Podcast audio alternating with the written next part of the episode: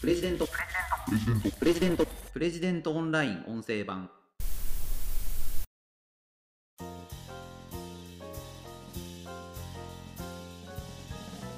あえて謝らないという選択肢もあるようです。プレジデントオンライン編集長の星野貴彦です。この番組はプレジデントオンラインの配信記事の周辺情報や解説をお届けしています。今回紹介する記事は楽天モバイルの iPhone 着信問題。大手メディアがスルーし楽天も謝らなかった本当の理由という記事です。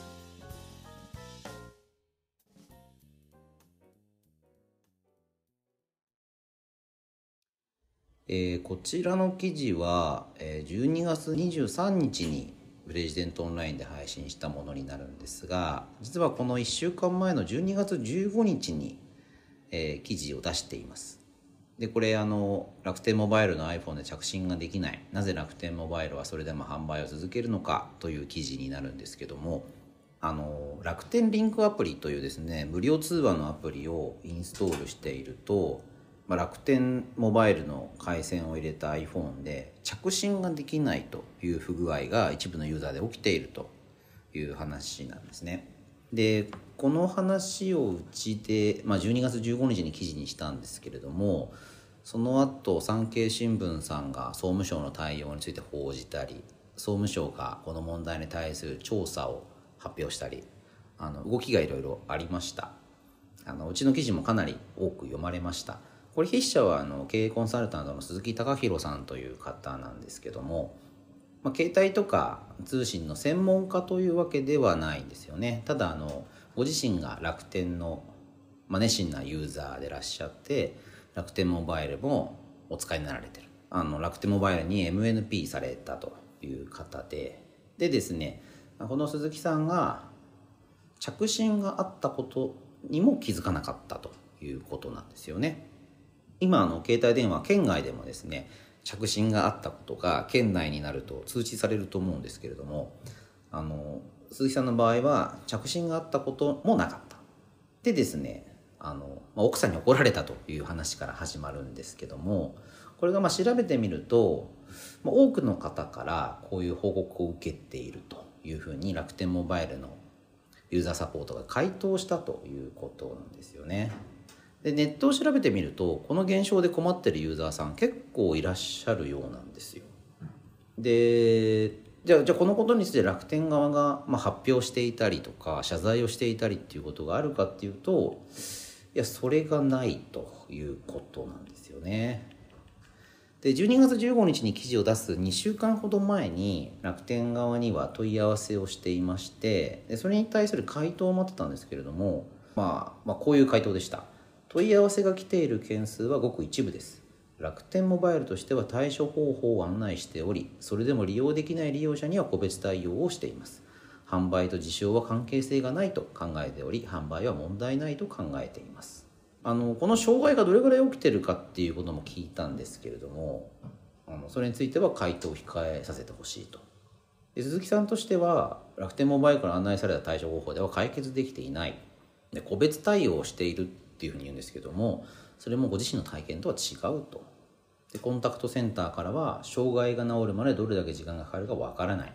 問題が解決したかどうかは個別に連絡できないという形で、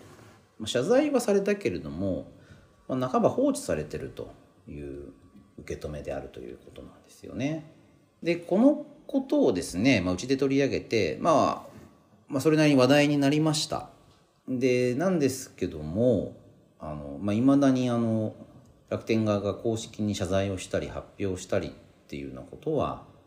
ないんですよね。あの12月21日に iPhone をご利用の際に着信に失敗する事象についてというお知らせが出たんですけれどもこのお知らせが出るまで、まあ、一切説明がなかったわけですよね公式には。で、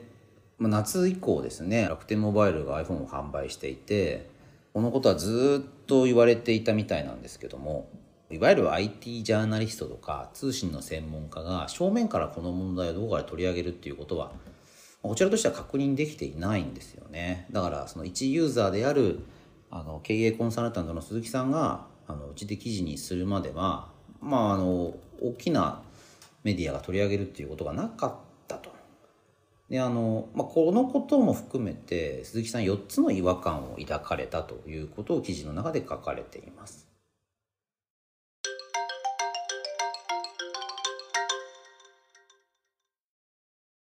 一つは楽天への違和感。あのどうして謝罪しないのかということですね。でこのことも鈴木さん理解していましてあのグローバルの IT 企業っていうのはほとんど謝罪しないんだと。で楽天がですねグローバル企業を目指しているわけですからそういう意味で、まあ、いわゆる GAFAM のようなところと同じ水準で謝罪するかどうかを決めてるんじゃないかということを書かれてます。あのー、まあね、あのー、契約違反とか違法っていうことでなければ、まあこういう対応もあるのかなという気はするんですけれども、ただまあ不信感を抱かれるっていうのもあるのかな。だそれなりのリスクもあるのかなという気がします。限定的でそこまで大きな問題ではないというふうに考えているのかもしれないですけどもどうでしょうかね。で4つ目の違和感2つ目はメディアへの違和感。やはりこれだけ多くのユーザーがトラブルに見舞われてるにもかかわらず、まあ、新聞とかテレビとかそういったところで一切報道がない。でこれは何でなんだということですよね。まああのこれはまあ楽天をあのもんぱかってるということよりもあの総務省が何も対応してないということから、まあ、大きな問題とは考えず特に記事にしてなかったということだと思います。役所が動かないと日本のマスメディアっていうのは記事にしないんですよね。役所の動きを通じて初めてその問題があったかのように報じる。まあ、逆に言うとなぜ役所は動かないのかっていう批判記事はいっぱい書くんですけど自分たちがなぜ報じていないのかっていうことについての反省は全然ないんですよね。だから本当にねちょっと社会の僕宅としてどうなのかなって思いますけどもね。で3つ目の違和感はインフルエンサーへの違和感。ヤフーにですねあの鈴木さん個人のアカウントを持ってらっしゃってそこで記事を同じような記事を出していらっしゃるんですよね。でそこにあの IT ジャーナリストの方がですねここがポイントっていう形でその鈴木さんの記事に対する解説を書かれていたんですね。ここの解説っていうのが何て言うんですかね楽天は悪くないっていうような書き方なんですよね。あとはそのちょっと全然違う話をそのまた紹介している。でまあその書き手の IT ジャーナリストの人はあの自分にはトラブルは起きてないっていうことをそこでいっぱい書いてるっていうことなんですけどもまあねあのその方自体の主張としては別に正しいわけなんですが他方であの着信が確認できないというので困ってるユーザーが、まあ、相当数いると。でその人たちの、まあ、解消にはなってないんですよね。でそのことをまああのまあちょっと曲がった見方になるかもしれないですけどそれはその筆者である鈴木さんの端末の扱い方に問題があるんじゃないですかというようにも思えなくもない。うーんだからちょっとその難しいですよねあのそんなトラブルは起きてないんだっていうふうに読者が間違って認識することもあるのかなという印象を持ちます。うん、で4つの違和感の4つ目は総務省への違和感。まあ仕方がないから楽天に対して注意したっていうような感じですよね。まあ、プレジデントオンラインが記事を出してそれなりに大きな話題になって世の中の反応もあったのでしょうがないから楽天モバイルに指導すると。まあちょっとだからこれじゃ困るなという感じですよね。だからそれだけあの役所の業務が逼迫してるっていうこともあるんだと思います。あのまあね、言葉を選ばなければこんな細かい問題に一時付き合ってられないよということなんでしょうね。ただまああの携帯電話で着信ができないっていうのはあのそんなに小さな問題じゃないのかなという気はしますよね。あとまあその問題が依然として解決しておらず解決のめども立ってないということであればまあこれ深刻なんじゃないかなという気がするんですよね。あの鈴木さん記事の最後にこうまとめていますね。事件が起きているにもかかわらずそんな事件など起きてない体の報道を続けている大手メディア。善意で論点のすり替えに加担するインフルエンサー。仕方なく動いて報告を求める官庁どれも今流行の動きでありかつビジネスという視点で見れば当然そうなるだろう現象が起きているだけと言える話です。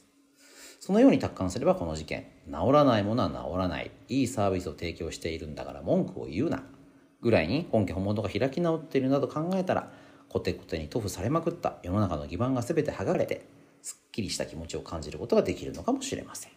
うん。まあねちょっとだからちょっとの、まあ、皮肉というか厳しい書き方ですけども。まあだからねあの企業の対応として、まあ、契約違反とか違法とかそういうことでないのであればあの開き直って謝罪しないというのは全然ありんだと思うんですよね。そういうサービスなんだということだと思います。ただ着信できないっていうことがそんなにこう軽微なサービスなのかなというような印象を持ちます。で実際鈴木さんはそれで困ったということですから。だからまあ謝罪はなくてもその問題の解決にこれからどれぐらいの時間がかかるのかともしくはその問題の本質はどこにあるのかというのはあの発表した方がいいのかなと。でこれまでの経緯から考えると、まあ、アプリ側の問題というより iPhone 側の問題かもしれなくてですね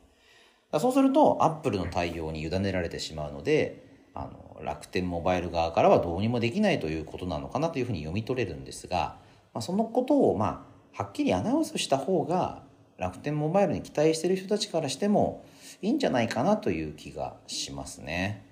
まあ、ここら辺のコミュニケーションは本当に難しいところですけれども、まあ、もしね同じような事象でお困りの方がいらっしゃれば、まあ、楽天モバイル側に問い合わせを立てていただきたいですしあのこちらとしてもそのような方々の一助になるように記事を出しましたのでまたねこれらの状況に応じて続報を出していきたいと思ってますので引き続きご覧いただければと思います。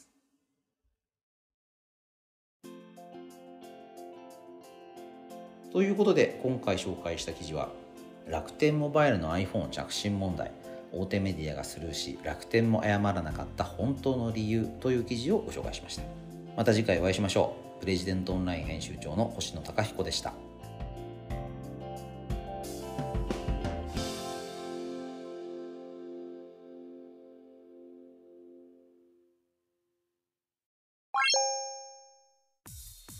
日経新聞長官の厳選ニュースを毎朝コンパクトに聞ける「聞く日経」仕事や生活のハック術を編集部が語り下ろす。Lifehacker 日本版。 Tiny Hack Express。イノベーションを生み出すヒントが見つかる浜松町イノベーションカルチャーカフェ。